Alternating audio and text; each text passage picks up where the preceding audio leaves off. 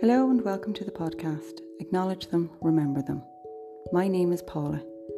This podcast is a place for parents to remember their babies and to talk openly and safely about them. Each episode, I will speak with a parent about their baby who has gone too soon through miscarriage, stillbirth, neonatal death, termination for medical reasons, or other reasons. Before I start, I need to say a word of thanks to Anchor FM for hosting this podcast. Anchor FM is a free mobile app that allows you to record, edit, and publish your podcast all from your phone and all for free. They have a wealth of knowledge and support so that you can get the best from your podcast. They will publish and promote your podcast on the usual streaming services, including Google Podcasts, Spotify, Breaker Audio, Apple Podcasts, and a whole host of others, all for free and all from your phone.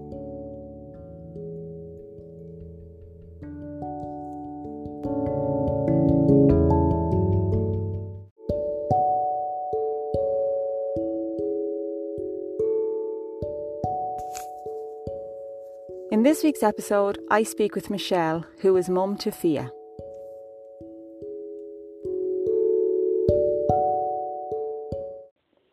Hi, Michelle. Welcome to the podcast.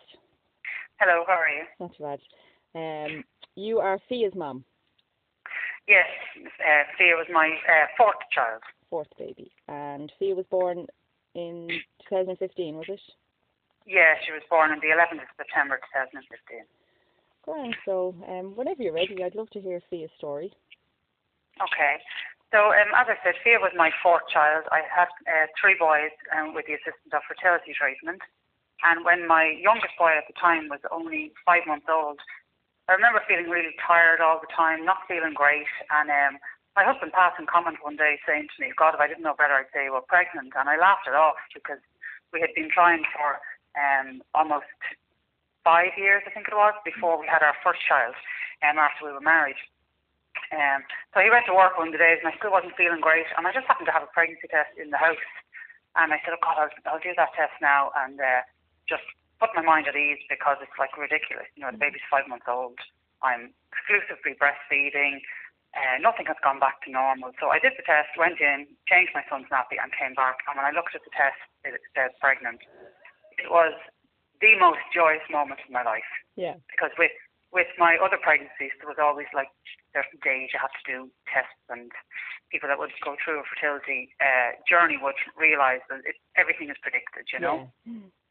So I just felt, oh my God, I was kind of laughing. I was shocked. I was so surprised. And as I said, it was like one of the most joyous moments because I was completely and utterly swept off my feet. Mm. I remember about half nine trying to ring my husband to tell him, and uh, he wasn't answering the phone. He was in work, like, um, so I actually sent him a photograph of my son at the time, um, who had a really like surprised expression on his face, just that I had previously taken, and a, a, a photo of the pregnancy test, and I just wrote underneath it, "Oh my God, did you uh, hear? Did you see what Mommy said? I'm going to be a big brother." And I just sent it to my husband, and within a couple of minutes he rang me back and he was like, "Oh my God, are you serious?" And I was like, "It's not something I joke about." We were kind of laughing, and I was like, "Oh my God, like, uh, you know, what do you think?" And he was like, "Just brilliant." He said, "This is absolutely amazing." I was going to be 40 that July, and I had always said if I was lucky enough, I'd love to have four children Yeah. and to finish my family by the time I was 40.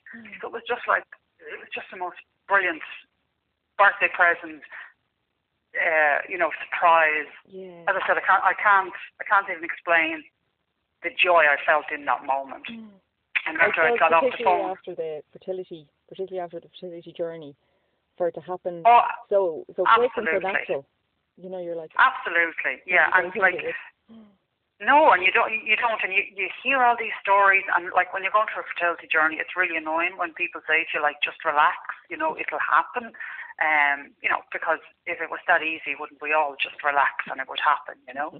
So uh, it, it was just, it was just fantastic. Then kind of the fear set in because, as I said, it was only five months since I'd had my previous baby, which was my third C-section. Mm. Um, I had fertility medication in the house, and I knew from myself um, that unless I was on progesterone, I was highly likely that I was going to, um, the pregnancy wouldn't continue. Mm.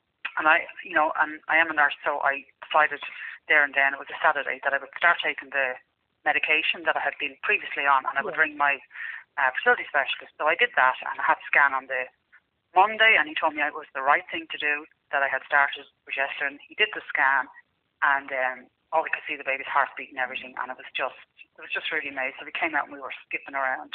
I told a few of my friends, and they just kept laughing at me, like you know, they were like, "Oh my god, you know, how many are you going to have under what age?" And it was it was just a really really happy time. Yeah. Just I don't think I've actually felt the same level of happiness since because the happiness is always slightly tainted now, yeah. you know, because mm. she's not here to share it with us. Mm.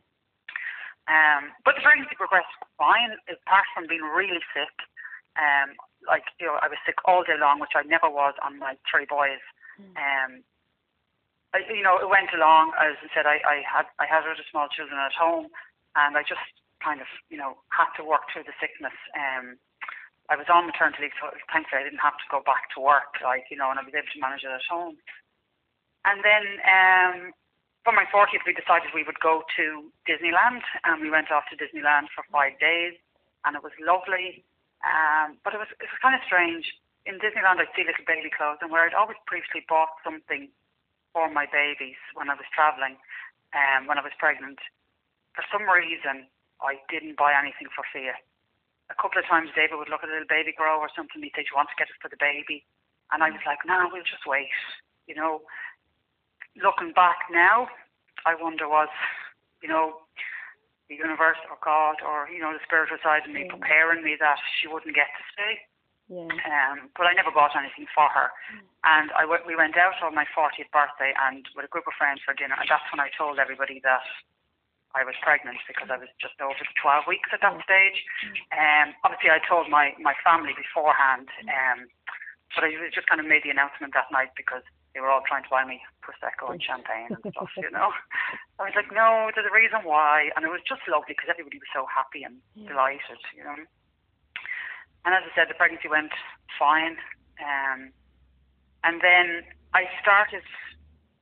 I started like as I said, I was feeling sick the whole time. And just a couple of days before my scan, my, my anomaly scan was booked for 21 weeks, Mhm. actually on the day, the 21 weeks. And um, probably the Saturday and Sunday we went into town. I was all ready. I was still feeling a little bit unwell on the on the Sunday. I remember being in Stephen's Green Park and thinking, oh, I have to sit down for a minute. Um, you know, like I, I said, I just need to sit down. I have a little bit of an, you know, ache in my belly. But I put it down to having almost back-to-back pregnancies. Yeah. Um, and I just, I remember just sitting down and just resting. And David asked me, was I okay? And I was like, no, no, I'm fine. Like, I feel good, you know. And the next day, we dropped the children to school, and I dropped my son around to his play school. And I remember getting dressed nice because I felt well. You know, I felt really well, and I put makeup on, and I did my hair. And I joked to the school. He said "Oh my God, you look really well. You're blooming." And I was like, "I feel great." You know, I said, "I'm going in for a little photo shoot now." So um, I decided I better make an effort, you know, and see the baby, like. Mm. And we went into the Clune for our scan. Um, I remember feeling a little bit nervous beforehand because uh, David wanted to find out the gender of the baby. Um, I wasn't really sure. I had three boys, so of course to have a little girl was, you know, would have been the icing on the cake. Yeah. And I was afraid of how I would feel. Um, either way, whether I, you know, which, whichever way, I, I, Yeah. I was afraid that I would feel guilty for feeling happy if it was a girl, and I was afraid I'd feel Guilty of your upset maybe, or guilt, or disappointed, or Yeah. just kind of oh another boy, and I and I don't mean that to take away Oh. God, no! I from anybody. understand. Yeah. But when you have a house full of boys Yeah. and you come from a house full of girls, you know you just a bit lost, you know. Yeah. So um, we went in anyway for the scan, and I remember just feeling a little bit, oh God, I'm just really nervous, and I hope everything goes well. Um, I remember once actually prior to that scan, the doctor asking me for um, did I want certain tests done throughout the pregnancy. And I kind of laughed and I said, Are you doing this now because I'm 40, you know, because you never asked these before? And she said, Oh, yeah. She said, You know, she kind of laughed at me and she said, Well, you're considered a geriatric pregnancy. And we were laughing, you know. I said, No, no. So we'd gone in for the scan. So, um, yeah, and this is, I suppose, where the story turns. Like,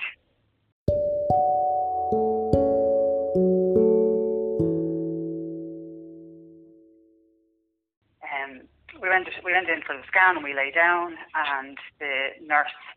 It wasn't. It wasn't a doctor. I'm. I'm not sure whether she was a nurse or a midwife, or whether she was a um, an ultrasound um, technician. I, I don't know. I don't know what her actual job title was, but um, normally I would get my scans by my consultant, you know, but I, I didn't that day because it was the anomaly scan.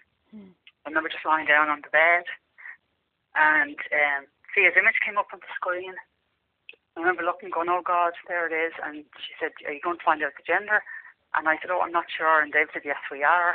so she scanned away, and as I said, I'm a nurse, um, so I can, I can, you know, see little things Mm. that maybe other people mightn't see. Yeah. But you know, I'm certainly no expert. But I remember her scanning, um, seeing the baby's head and her taking the measurement, and I didn't realise at that stage that Fia wasn't moving. Um, and I remember her scanning the heart, and her going to the heart, and in my head thinking, "Oh, she's scanning the heart," because I could see the red and blue line that she could see, and then she Mhm. moved off quickly, and then I thought, "Oh, she's not. Oh no, she's not scanning the heart." And then she just took the probe off my belly, Mm. and she just said, I'm so sorry, guys. There's no heartbeat.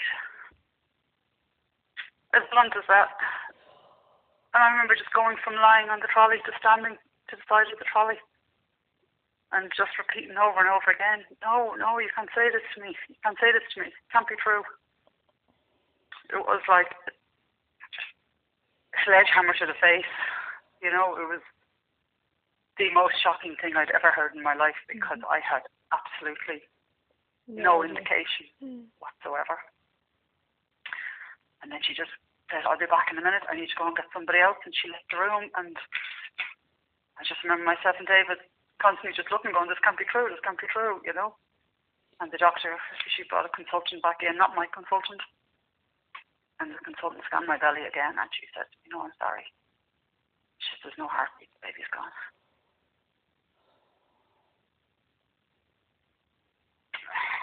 I'm so It sorry. was just, it was just unreal. As I said, there was no warning, no indication. I felt great. I'd been sick for, you know, the majority of the pregnancy, and just that day I felt good, and I put my makeup on and gone in to meet my little baby who was going to complete our family. And it was just shocking. I remember the the I asked was my doctor um, I won't say her name now, you know, but I asked was my was my consultant around because it was five o'clock, and they rang, and she was actually in the hospital, and she came up to us, and she was as shocked as we were, completely and utterly shocked. So I remember just asking her what happens now. You know, how do you get the baby out? I had a section, as I said, you know, Yeah. 10 months previously and it was like, what do I do? How do I get the baby out? And she explained that it would probably be better for me to deliver the baby myself. Mhm. I remember then in the in the room, my mum was at home with my minding my children. I remember phoning her, and I think she knew straight away from my voice because I asked her where she was and where was the children, was she sitting down, and I remember just saying to her, "Mommy, the baby's dead." She just couldn't believe it, like. So then we were we were just told then that the we could come in the next day, um, see the consultant, and that we would probably she could give us um, a, a, a tablet to help bring on the labour, Mhm. or we could wait and see what it progress itself. But I suppose I, I, I just decided I'd go in. I wasn't really sure what I was meant to be doing, so we had to go home and drive ourselves home then and make a phone call to my friend. I told him we were phone my friend, phoned her to the in-laws, and we just went home and I suppose had to pretend to normal that you know everything was okay with the children because Yeah. at that stage I had concealed my pregnancy with the children to a point, but my son was four and a half and he used to ask me. And actually on the morning that we were leaving, he came up to me and he said to me, What size is the baby now? And I said, Well, I'll check the app. Mm. And I said to him, well, the baby's the size of a banana. And I remember him running and getting a banana, coming up and holding it to my belly and saying, is that the size of the baby? And I said, yeah. So we had to come home and I suppose just, they, they were young enough not to kind of know, but try and behave normal. Yeah. is all I can normal in an abnormal situation. Yeah. But, uh,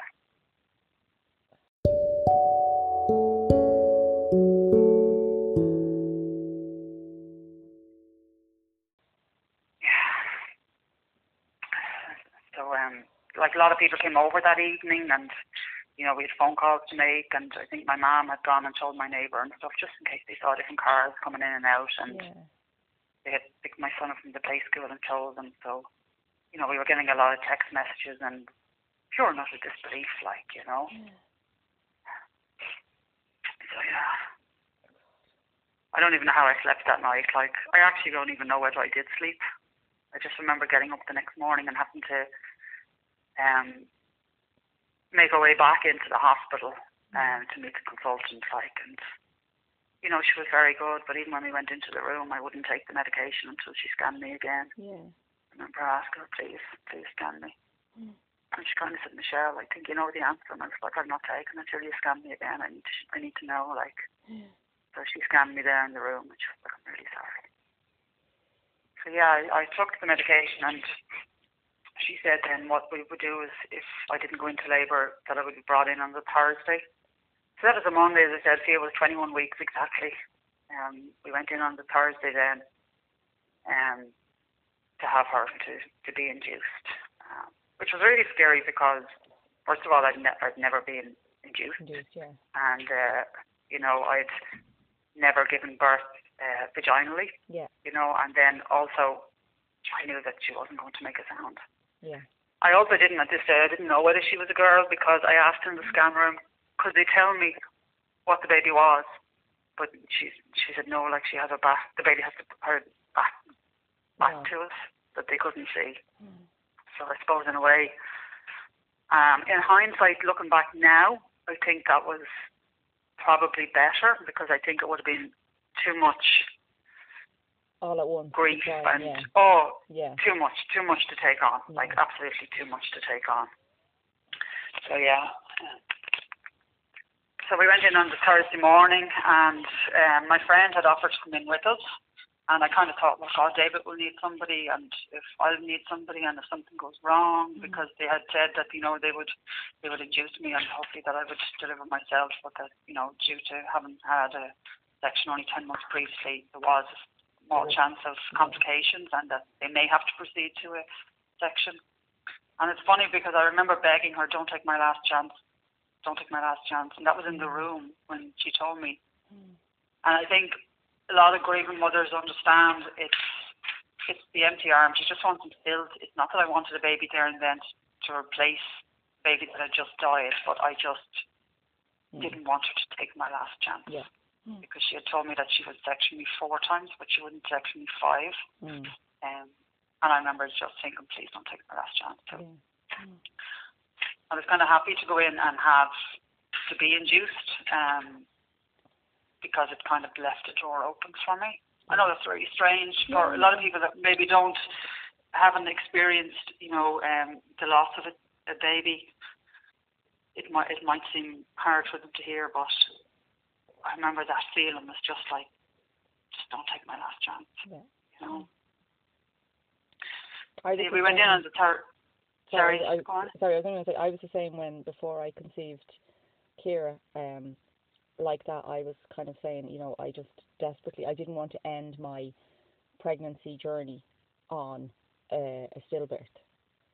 And Yes. you know, while I delivered to Tig naturally as well, and the girls were a section, um, they would have been probably almost it was almost two years between them, I think, date wise or whatever. So it would have been kind of they were coming up to their second birthday when I had Tig.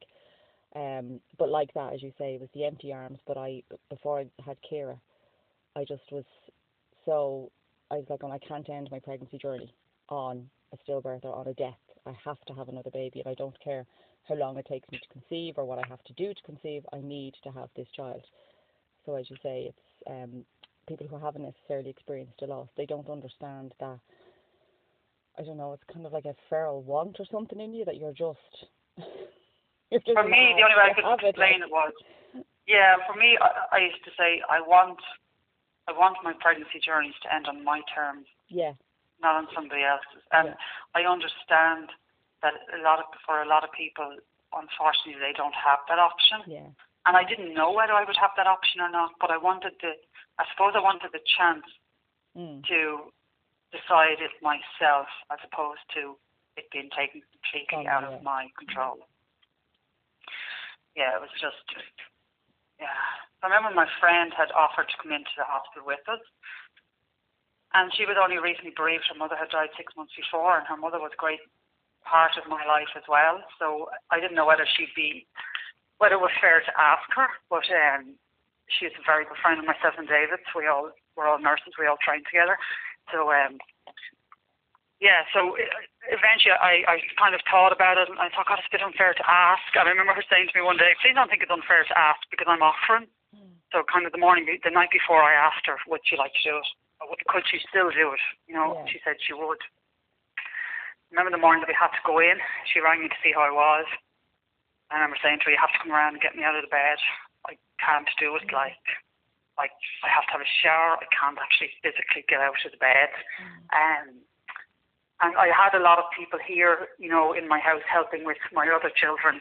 Um, you know, but and you know, she came around and she did, and she got me up and we went. And I remember sitting on the sofa and taking a last kind of family photograph because I had my bump and you know Yeah. my children were around me and I was trying to smile. God, when I look at this, when I look at that photograph now, I just see pure anguish and pain, like you know. And the night prior to that, my my sister-in-law had had recommended that maybe I take some bump pictures if I felt up to it, like. And I'm so delighted she did mention that to me because I don't think I would have thought of it myself. Mm. So my friend who came into the hospital with us, she came over that night, and uh, you know she's really into photography, and she took some lovely, some lovely pictures, um, heartbreakingly lovely pictures of myself and David, and uh, his little bump, you know. And we took, we took some of them. So she came in on Thursday morning, and we headed into the hospital. I remember just having this card with the end of life symbol on it, and you know, on the back of it was the ward and the time I was to go, and I remember walking into the hospital and the security guard just looking at me.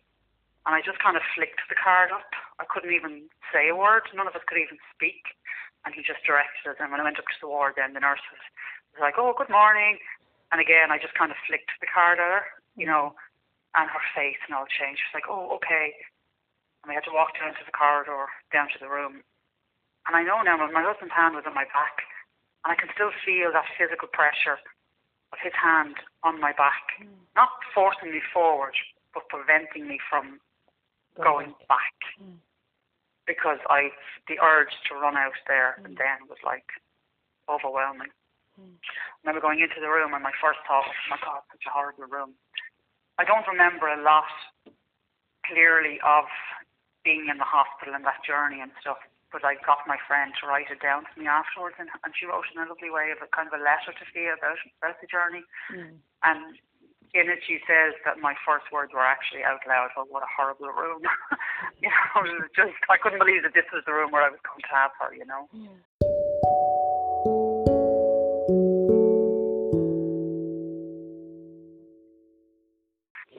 up pretty quick with the bereavement nurse and stuff, who was bereavement midwife. It was lovely, and the pastoral care come up to me, and they were all so beautiful and so helpful. Because in the days prior to coming in, I'd had some very, very insensitive, insensitive comments made to me about what I probably should and shouldn't do. You know, regarding um, the journey I was about to embark on, Mm. and I was really, really upset about some of these comments. You know, and they talked me through it, and um, I really wanted a candle in the room, but of course she couldn't have a candle. But Mm. the pastor care went off and she found um, battery operated candles and she brought them up to me like. But uh, Well, yeah, I remember just sitting there thinking, how is this going to start? like, how is it going to start? You know. Um, and then my doctor came in and we started the process of of the labour um, and the induction and we just kind of sat there. We sat in silence. We read. You know, I, I had arranged with David's friend to come throughout the day and take him downstairs for a coffee, and my friend stayed with me, and they kind of, you know, they kind of intimately went in and out of the room so that I was always there. Yeah. And the idea was that I would deliver in that room, but as the labour progressed, uh, I was in an awful lot of pain, and due to the medication they had to give me, they made the decision to transfer me to the labour ward. And they said Fia was 21 weeks. I don't know whether they would normally leave people whose pregnancies was later, you know, in the room, or whether they would go to the labour ward. I, as I said, I just basically kind of did what I was advised to do. Mm. And I remember asking, it's one of the things again. I remember asking the consultant, what happens when the baby's born? Like, what's what's the term for the baby? And I remember her saying to me, this is the second trimester stillbirth. Yeah. I was like, okay, I'll hold on to that, like, you know. Um, and so we went out and we had, we, eventually I was moved to the labour ward. Initially they kind of thought that, you know, if I moved to the labour ward, my friend wasn't able to come with us because there would only be one person. So I declined the, I declined the pain medication so that I could stay in the room with the three of us together, Mm. like, um, and then my friend left for a few minutes and she came back and the, and the midwife said, no, no, I've spoken and the three of you can go. So we were moved up to the, the labour ward. And again, like that, I was wheeling through the labour ward. We were going up in the lift and uh, the midwife was lead, leading me up and I remember the lift doors opened and there was a midwife pushing out a cot with a brand new pink, beautiful little baby in it. And the midwife that was wheeling my wheelchair, I don't think she probably ever did uh, you know, a 180 degree turn as quick as she did. stories like that before with. And I could hear, I could hear the gasp of horror, like from my my husband and my friend. It was just like, oh, no, you know, but it was like, uh, although I saw the baby and you know I was delighted for the person that had the baby. I was just like, oh, wh- why, why this moment, you know? Um, so yeah, we went up onto the labour ward and the labour progressed. It was quite some time.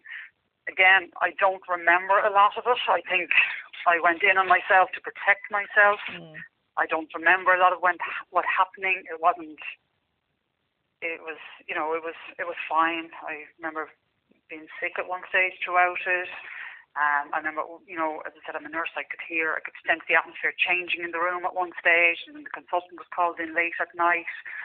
Um, I think they were concerned at one stage, but I suppose in that moment, I remember just looking at the candle and I was trying to talk to the baby.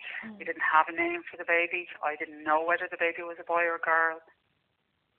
But I remember just kind of saying, I thought I was saying it in my head, but, you know, apparently I was whispering very quietly. I remember just saying, like, it's okay, baby. It's okay. Come on, mommy's going to meet you. It's okay. And then I just delivered her. And I just remember this sound in the room. And it took me a couple of moments before I realised it was me. Mm. It was me making the sound. It wasn't a scream, it wasn't a cry, I don't know what it was. It was the most primal sound I've heard. It's like in those few moments beforehand, it was like my body was telling me that I had to let her go, Mm. but my heart won't. And the physical process overtook the emotional process, and I had no choice. And I knew it was happening. And I didn't know whether she was trying to stay with me or not, or what I was feeling. That's why I just said, It's okay. It's Mm. okay. Come to mommy. And I delivered her. And I remember being so terrified as they carried her up to me, so terrified that I would hurt her or break her or damage her because she was so tiny. Yeah. She was only 22 centimeters long. I know the mark straight away on my hand, you know, from where her head touched my Yeah. my fingers to where her feet touched down my arm. And she was so tiny, but my God, she was perfect. I remember the midwife saying, "Look at her fingers, look at her toes." You know, it was just surreal. You know, I, as I said, I don't remember a lot of it. I remember asking, "What's the baby? What's the baby?" And them just telling me, "It's the baby, Michelle's the baby," because at the, at the time they couldn't tell whether she was a boy or a girl. Mm. They just kept saying, Michelle, we're not really sure, you know, at the moment. Yeah. And after a while, they said, look, we, we think we think it's a boy, you know, but we're not really sure. She's small, and I suppose I don't know.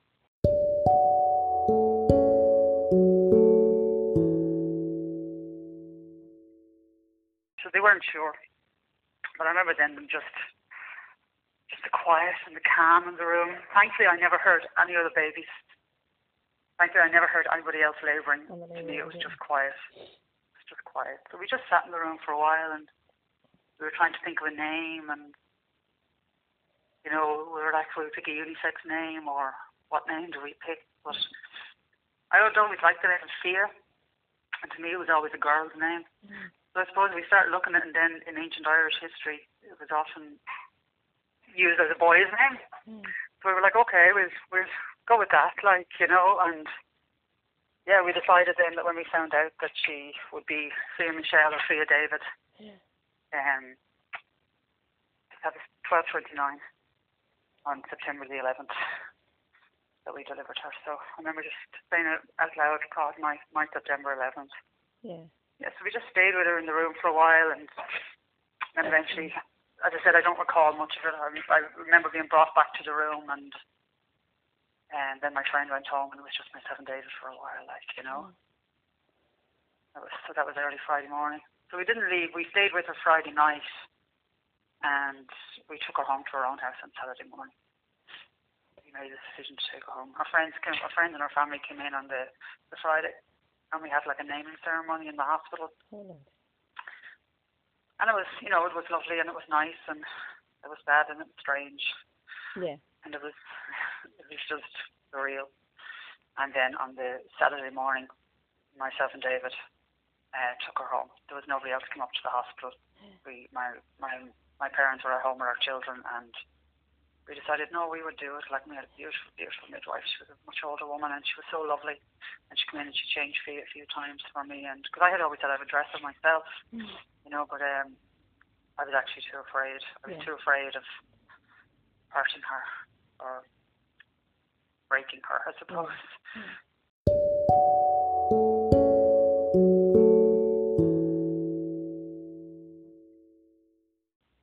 Yeah, we took her home on the Saturday morning. Then we drove ourselves, and that in itself was surreal. I remember stop, being stopping at traffic lights at one stage, and her coffin was on my lap, and I was kind of thinking, why does somebody just come up to the window now? Yeah. Like, look at all these people there. Their lives are just continuing on as normal, and they're going about their daily business. Yeah. And if they crossed and looked in the window, they'd probably die of the shock, like Yeah. you know. Yeah. So uh, yeah, we made the decision not to tell our children that uh, we had her at home, um, and we made the decision not to bring the children in to see her. Mhm. It's a decision I kind of regret now, you know, but I think at the time it was the right decision. My children were one half and three, Yeah. and I'm not sure whether they would have understood at the time, Yeah. but now I kind of sometimes regret. My my son does often say to me, "I wish you had let me see her," you know. So, but I suppose at the time we thought that was the right thing to do. Um, and as I said, we were kind of guided and led by people around us, and yeah. So I remember we, we came home and we brought her upstairs in a little coffin. We'd actually myself and David put her in a coffin ourselves with the Mm. midwife. It's just me, David, and the midwife in the in the hospital mortuary, and we just talked about her and kissed her, and then we decided that the last thing we could do was took her in. So we popped her into her coffin and took her in, brought her home. Uh, we kept the coffin closed at home. We we we opened it ourselves night time to give her a kiss, but during the day it was closed. So if anybody wanted to come up, they could come up and sit with us. But I suppose I didn't want her on show, like you Yeah. know, she was small and she was tiny, and I suppose I was afraid of what people would have said, or maybe they said something or made a comment that would hurt me or stick Yeah. with me. So we just decided no. So my children didn't know. So during the day, children were downstairs and they were kept from coming upstairs, and we just sat upstairs with her. I do remember coming home though and having to tell my children, which was, which was like not a job you want to tell, but we brought the children in and we sat them on our lap in the sitting room, and I just said about, you know, there was a baby in mommy's belly, and they were like, yeah, and uh, I just said, well, the baby had to go to heaven. And I'll never forget the look of shock on my face. I said, the baby died and the baby had to go to heaven. My younger son at the time was like, okay, can I watch Mickey Mouse? Yeah. And we kind of laughed and he went off. But the other, my other son, I, I, I don't, I don't think I'll ever forget his little face, like you know. Yeah. Um, but yeah, we just stayed at home, and friends and family called over, and those who wanted to come and sit upstairs with me and with her, and I had our little bits and pieces laid out in the bed, and I had the little boys. We had teddies for each of the children that we had bought before they were born. Yeah. And again, as I said, funnily, we didn't buy anything for Fia, so we didn't have anything for her. Um, so we'd have them out in the during the day, Yeah. and um, then we decided that we uh, that she would be cremated. Again, it's not a decision I wanted to make, but it was the lesser of. I suppose it was. I don't know how to say it, like you know, but I couldn't. I couldn't picture myself burying her. Yeah. I couldn't picture myself cremating her. Yeah. But to me, I decided cremation was the easier, and I'm doing that in inverted commas, the, the easier option. Yeah, well, I, I, I suppose I didn't want, I didn't want a grave for her in case, you know, we didn't go there, Yeah. or hmm. So we just decided that we would cremate her. So she was cremated on the Monday, actually a week after we were told that she had died. We just had friends, just small number of friends and family. People came that I didn't expect to come, and people that I thought would come didn't come. So, yeah, it was just surreal, you know. Um, but I remember being so upset and thinking, why, why? And my friend that was with me said, and it sticks with me because she said, look, you know, Fia gave you gifts. She said of a natural conception Yeah. and the gift of a natural delivery. Yeah. So I try and hold on to that, you know. Mm. Um, I didn't think I'd ever get through the days, and I know I was so, so lucky to have other children at home. I remember in those early days, all I wanted was for someone to take them away Yeah. so that I could grieve the child that wasn't there. You know, and on the other hand, I was so delighted that I had the children Mhm. to get me up out of the bed, That's it. yeah. keep me moving during the day. I know I said to um I remember one one evening after changing one of the girls' nappies, um, and I said to my husband that if they weren't there, um, I I would be literally buried beside Tig because I know I would have I would have taken my life. That was how low I felt. So as you Yeah. say, like having the children there, like they were a reason to get up in the morning. Um, because they were so young, you know, they they needed they needed a parent to be able to look after them like Oh, they were what got me so, up, you know, and yeah because it would be just so dark the, the days are so Yeah. dark and the grief just consumes oh, consumed. And you know, it's funny because I remember going to a counsellor um, short time afterwards, and I remember when I arrived there, I had been going to her because my father had been diagnosed with cancer, and I was working through a lot of stuff like that. Thankfully, now he's he's completely cancer free now. But uh, I went back to her, and I remember driving there one day, and when I got there, I started crying because I said, I don't actually, I don't remember driving here. yeah I said, I, I, somebody beeped at me going through a roundabout. And I said, I think I pulled out front of them. And she was so so nervous me. She, she offered to drive me home and get her husband to follow. Um, but after the council session, I was okay. But I didn't really go out. Hmm. I didn't go out for about six weeks or more, maybe. Um, once or twice I did venture out. And people, of course, would say to me, Oh my God, Michelle, you had the baby. Like, and I'd be like, Well, I did. But, you know, um, we went out for her month mind. We actually drove to the beach and we let off balloons and went for a meal. We didn't really know how to market, like, um, and but then I didn't go out, even down to school and stuff, because there was another lady who was pregnant at the same time as me down at the school. Hmm. I remember I couldn't go down. I remember when I did go down one stage in the car looking, and her bump was gone. I remember thinking, I bet she had a baby, and I bet she had a girl, and you know, and it was all these feelings, not towards her, but that I was having, you know. yeah Um, and in between that time, I'm not sure I actually remember. I think it was, I think it was two weeks because um, the doctor asked could they do some tests on Fia, and we were like, yeah, fine, you know, fine. We need to know what happened, and um, about two weeks later, they rang me then to say that all the tests were normal. Hmm. They had no reasoning for why she passed, and that um, the test confirmed that she was a girl. And I remember being at home going, okay, can you say that to me again? And she said to me, she was female. Hmm. And I was like, okay, thank you, thank you. And I remember just getting off the phone and just, God, I can't believe it. I lost my baby and I lost my girl. Yeah. I remember, you know, it was just, I remember phoning my dad and telling my dad, Dad, Fia was a girl. Hmm. My dad said, oh, fuck, wait till I put your mother on to you. which kind of made me laugh. Like, you know, I was like a typical dad. That was literally what he said to me.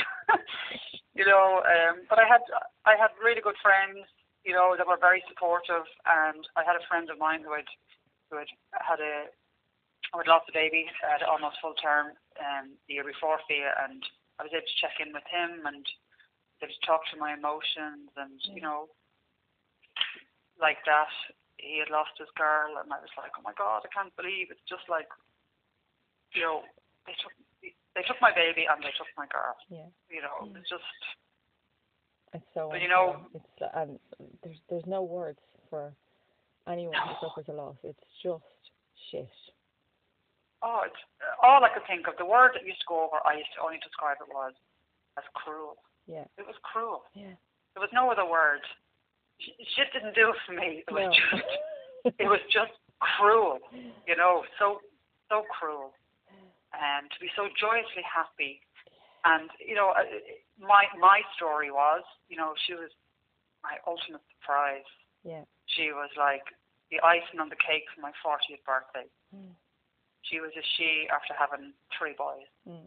and she was like the cherry on top of my family. She was complete my family, yeah. you know, and it was just all taken in a second. As I said, those words, I'm so sorry, there's no heartbeat, Yeah. said so quickly. Yeah. You, you, to me, they were, they, they were said so bluntly. I'm sure she didn't say them bluntly, but I'll only ever remember them as blunt because, as I said, it was like a blunt hammer to my face. Mm. But yeah, she, you know, she's very much involved in our lives. Um, my children at this time, at the time, we we made a decision there and then that we didn't want the children to grow up in a house where mommy and daddy were constantly sad. Yeah. So we decided that we we wouldn't hide our grief and our crying from the children, but we wouldn't expose them to the amount of it that we had Yeah. that makes sense. So they did see us crying, and if they saw me crying, and they'd say to me, "Why are you sad?" And I'd say, "I'm sad because baby went to heaven." Mm.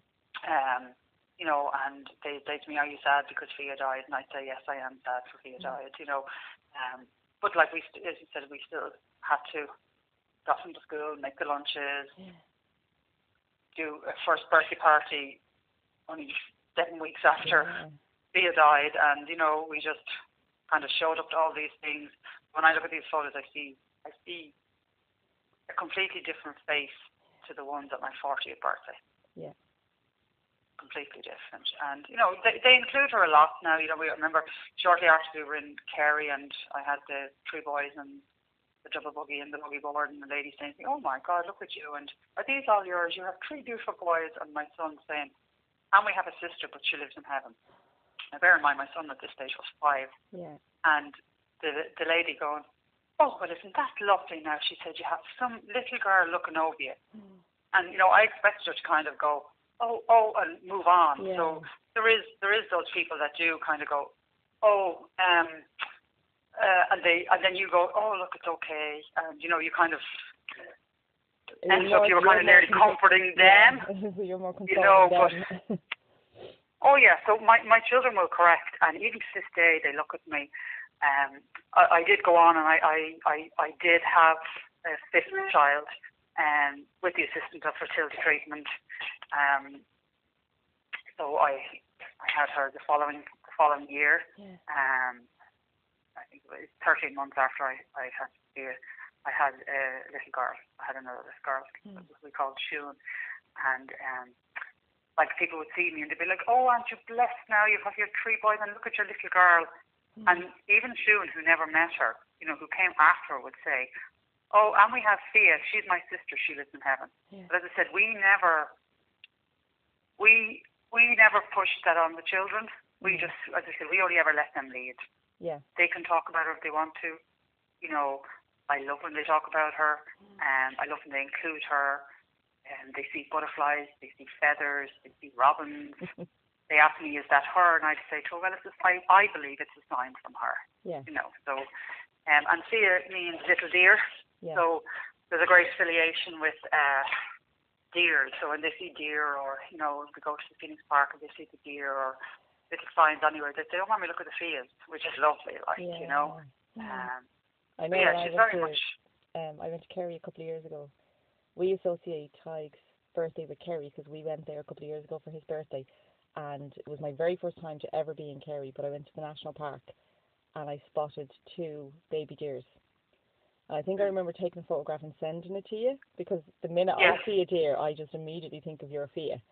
Um, Yeah, I wouldn't see and many it's lovely around Cavan, but like, Yeah, and so many parents who I've met through Féileacán, yeah, um, who who would know of Fia, they often do send me stuff, and it, it's just so lovely, you know. It's just to go, God, there's somebody other than myself and David thinking about her, yeah, because I think that's the fear. The fear is that she's because she's not here, she's going to be forgotten, mhm, and that leads me on to the thing then when we found her afterwards. Then I was wondering about leave from work, and I was told because Fia was born um, at 21 weeks that mhm, you have to be 24 weeks or 500 grams in order to be um, registered as a stillborn baby. yeah, And um, so therefore I was entitled to no maternity leave, um, entitled to no parental leave, anything like that. No, as I said, I was on, I was still on maternity and um, parental leave from my third son yeah, when I was pregnant. So I still had a bit of time left before I went back to work. But it was just, I couldn't believe that there was nothing for her. I couldn't believe there would be no register for her. And the thing that horrified me most was that when myself and David are dead and gone, and our children are dead and gone, if we have grandchildren or great grandchildren, if they ever go and do a family tree, there's no record of her. Mm-hmm. Mhm, I gave birth to her. I have a medical file for the labour of her. Mm. I have medical notes for her pregnancy. And I have a certificate of her cremation that I must bring with me if I want to take her ashes out of the country. But yes, I have doesn't no. I don't mean to say no that bluntly, but like as in, Oh yeah, in the the eyes eyes of the law, country. she doesn't exist. But and I remember googling and looking and googling and like if I lived in America, if I lived in Australia, uh, a stillbirth is classed as a baby from 20 weeks. Yeah. And actually, at the time, the Miscarriage Association of Ireland um, classified a stillbirth as a baby born from 20 weeks on. yeah, But yet, the Irish law classifies them as 24 weeks or 500 grams. Said, I laboured for 11 hours yeah, to deliver this tiny, perfect baby. yeah, and you know she's not recognised by the state. That was really hard pill to swallow. It was really Yeah. hard to come to terms with, mm-hmm. and you know I know Caroline Stevens' mommy and her husband, you know, have a campaign ongoing to get a certificate of life, and I really hope it comes in because that piece of paper is so important yeah, to people who want that piece of paper. Yeah. Not everybody wants it, but for those who want it, that is so important. yeah, I have I have scanned pictures of her. Yeah. As I said, I have medical notes. You know, I have her handprints. I have her footprints. But yes, eyes of law, she doesn't have. It's just, like it's it's just I think it's just the coldness of them saying no, that's Yeah. it, you don't get at, and then you're kind of going. It doesn't make sense because you can clearly see, or the the nurses and the doctors at the time could clearly see a physical being, but yet Yeah. you're telling me, sorry, no, that doesn't Yeah. exist. I know. Um, and you'd kind of wonder like how much room on data would you know babies who have you know lost their lives prior to 24 weeks really and truly how much room on a data processor would their record actually take up from I don't understand technology like but you know to be able to just actually say the baby's name the And I of think- the baby and the date of birth you know on some Yeah. sort of a computer system uh, with memory or whatever like It's like I think I can't remember whether it was it was within the year of having Fia, or maybe it was just shortly after having my fifth child that the census came in the door. You know, and one of the questions in the census was, um, I, I, I I can't fully remember, but it was like, how many pregnancies have you had, or many times have you given birth? And then it was, how many living children do you have? But it was like, the, the two questions didn't, the maths didn't add up. yeah Because one question I was able to say five, yeah but the other question I, I had to write four. yeah You know, so it was just, even that in itself, I, I remember I did write in the corner, squeeze a little kind of side note to go, by the way, you know, I'm sure they were like, oh my God, but uh, I, I do believe that is changing as well. I was just going to um, say to you, I think Caroline was saying that they're putting a note, a, a box where you can put in a note to add any children Yeah. that have passed away from miscarriage or stillbirth, Yes, yeah. um, which Yeah. is it, it's something. It's not obviously the whole thing, like you know, but it's a step in in the direction, like for it. So. Yeah. Oh no, definitely. And you know, it's I can't believe she would be six this year. She'll be six in September. And it's like that time, as I said, you know, the time goes by so quickly Yeah. and yet stands still. Yeah. You know, you you hear a song or you get a smell or you say a word and you're right back in that room. Yeah. You know, or a trigger, something. And it doesn't have to be any anything at all. You know, you you know this. One word, one phrase, and then other times where you think, oh my God, you know, her birthday's coming up, and you know, I, I always kind of get a bit touchy around September, and funnily enough, so does my son, because I said he had started in play school, and I suppose he recognised all this upset. And September's not a good month for him either. Like, you know, he just be touchy, and I don't think he understands why. Um, I sense it. We both sense it, myself and my husband, and um, I feel very. I can only say touchy coming up to it, but Yeah. normally, normally the day of her birthday passes fine because I, we always make her a cake. Yeah. And I'd say to my family, look, we're having tea and cake for, you know, his birthday. If you want to pop in and have a slice of cake, you can. Um, I, again, we kind of made the decision not to do a birthday party or, you know, um, buy a gift or anything like that. You know, Mm. I suppose to protect my other children, whether it's the right or the wrong, I, I'm not sure, like, but that's what we decided. But we always make cake. Yeah. And we always have tea and cake. And my friend who was with us in the labour ward comes, and my parents normally come over, and um, the children will sing happy birthday and their blow kisses, and it's lovely. Mm. It, it sounds it sounds harrowing, and the first time it probably was heartbreaking and harrowing, but now to me it's no different than acknowledging your grandparents' anniversary or you know somebody who's gone beyond, Yeah. gone, gone before you. So Mm. it's just uh, it's an acknowledgement. It's not. I don't want to say it's not. When I say a happy, it's obviously not a happy occasion. But like you, we do something similar where we'll. I don't know. I wouldn't make cakes as extravagant and delicious looking as yours, um, but I'll try and make a cake or I'll just buy a cake.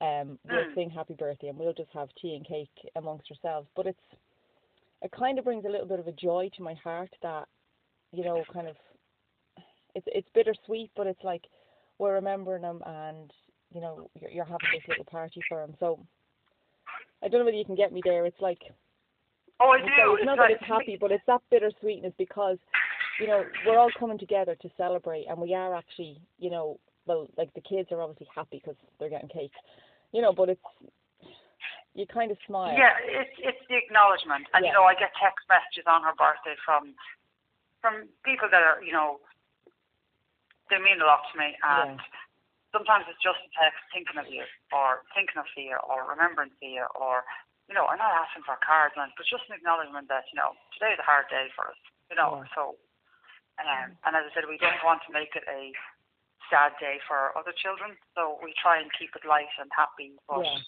I would always have a glass of prosecco on her birthday. I Mm. you know, it's. I go, yep, we get something nice, have a cake, have a little glass of prosecco, light her candle. Um, it's the acknowledgement, as I said, it's the acknowledgement, Yeah. you know. Mm. Um, and I don't expect, I don't expect everyone around me to remember her all the time. I don't expect everyone to to feel the sense of loss that we feel with her Yeah. but I appreciate those who acknowledge that we find it difficult. Yeah. Whether they understand or not, to make that acknowledgement. Mm. I'm not asking them to understand, I, I just ask them to acknowledge. You know, Yeah. and I, but I don't even ask, you know, I appreciate those who acknowledge Mm. that, you know, she was here, she was a big part. We miss her.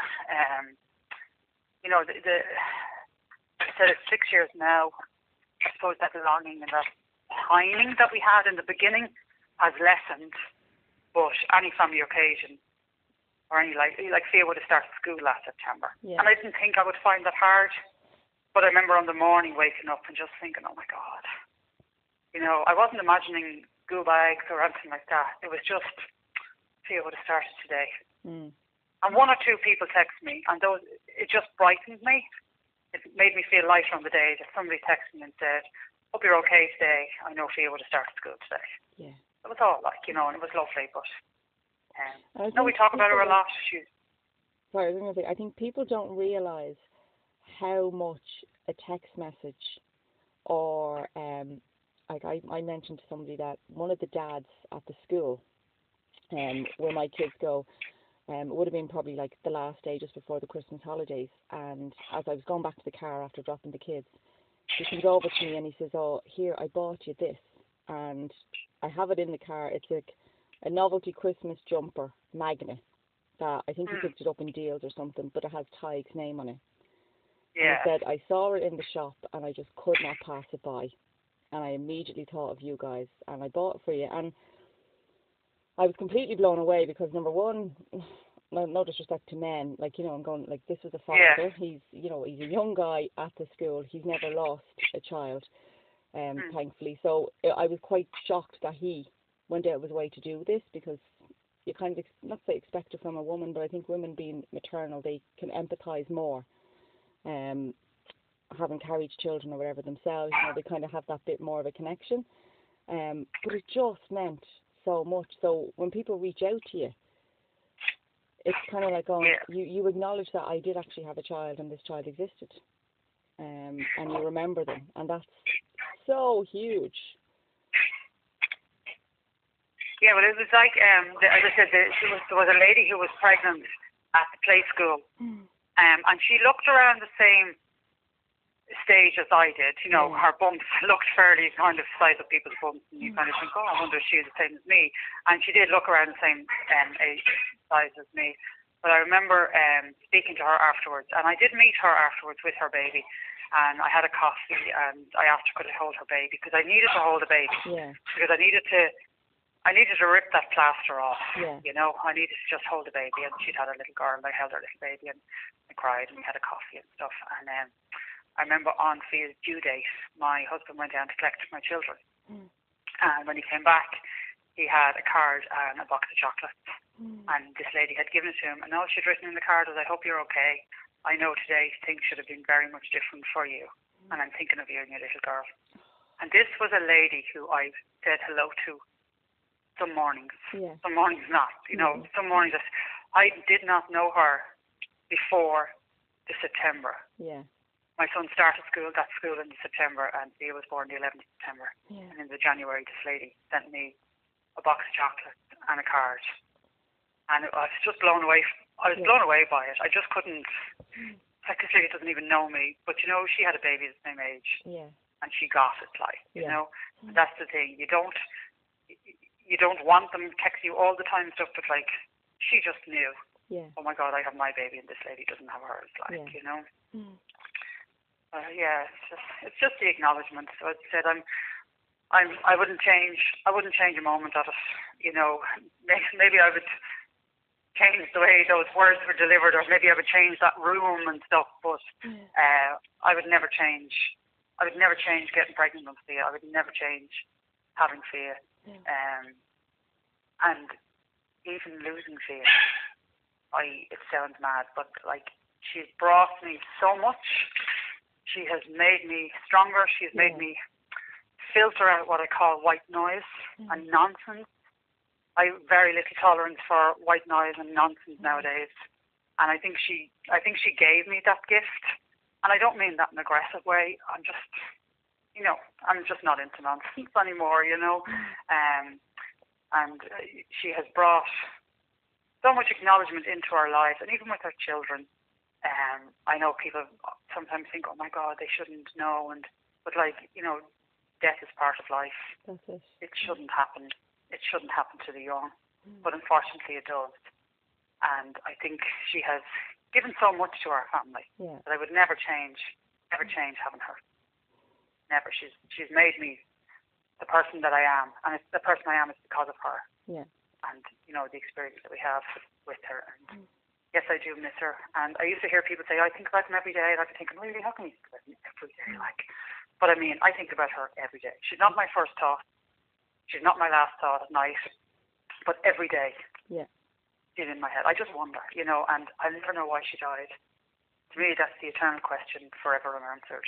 I mm. never know, but um, I'm always glad that I was her mammy. She's Yeah. my girl.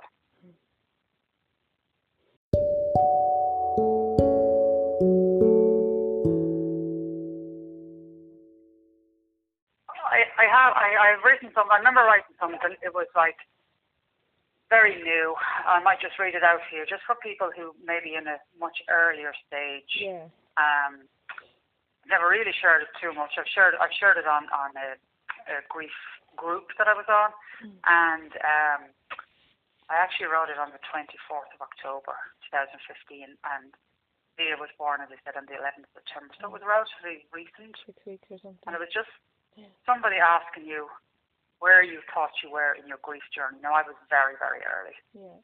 So I might read it and you can include If it if you're comfortable. Or, Yeah. Only if you're comfortable. um, so I said, to, just said, to explain where I am in my grief journey, I must first explain how I choose to view grief. I see grief as a physical wound to my heart, my soul, and my life. Like any wound, I know that although I will heal with time, I will always be left with a scar. In the early stages of grief, I see a wide open, gaping wound. It's raw, it's visible, it's unbelievably painful, and no matter how well you try to cover it up, you can still see it. How long it takes for that wound to heal varies greatly from person to person, and it cannot be rushed. There are people who will unintentionally cause you pain as they try to help you heal, and then there are others who will consistently poke that wound, and at times even pour salt into it. There are days where you may think you are healing well, and then the wound will break down and bleed profusely. Then there are others where you will continuously pick at the stitches. Covering up the wound will not help it to heal quicker. That wound needs to be protected, nurtured, soothed gently, and cared for. In time it will heal, and when you see that scar, you will remember those who helped you to heal. So where am I? My wound is wide open. It's raw. It's incredibly painful. It causes me to cry daily and to beg someone to tell me that this pain will ease. I know I'm a long way from seeing my scar. Therefore, I'm protecting myself from those who want me to cover it up to ease their discomfort. And I'm surrounding myself with those who truly want me want to let me squeeze their hand when the pain grips and I feel that I will bleed forever. As I said, I wrote that six weeks after he had died. And it's the only way that I can explain the depth of that time. Hmm. As I said, I still should have been pregnant. Her due date was coming. People were stopping me in the street and asking me, did I have the baby? But I'm six years on now. Almost six years on. And I suppose the scar is there. Yeah. You know, as I said, there are triggers, sounds, smells, songs. They will make you stop and you can feel it. But Yeah. it does close. But it'll always, scar will always be Always there. be there. And that's just the way that I can, it's the only way I could describe it. Yeah. And I think very it is, accurate. but it was very real for me at the time. yeah. And as I said, it's it's not wide open. I don't let people pick stitches anymore. No, but it does. It's there. It mm. feels. Sometimes it's dropped, Yeah. but mostly, you know, it's part of me, Yeah. and that's what I carry forward.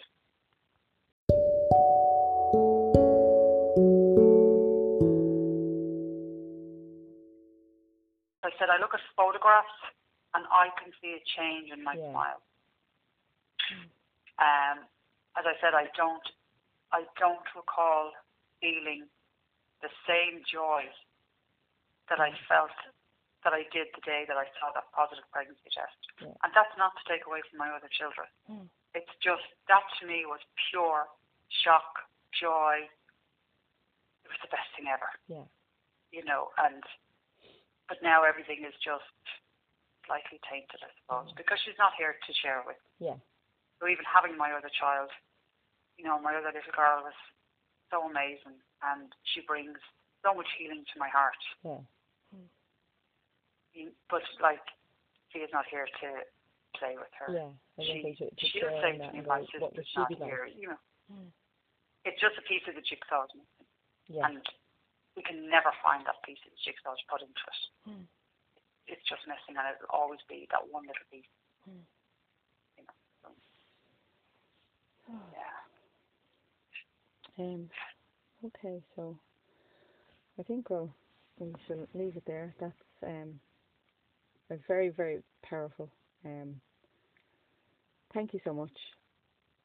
Thank you for giving me the opportunity to tell her story. Yes. Um,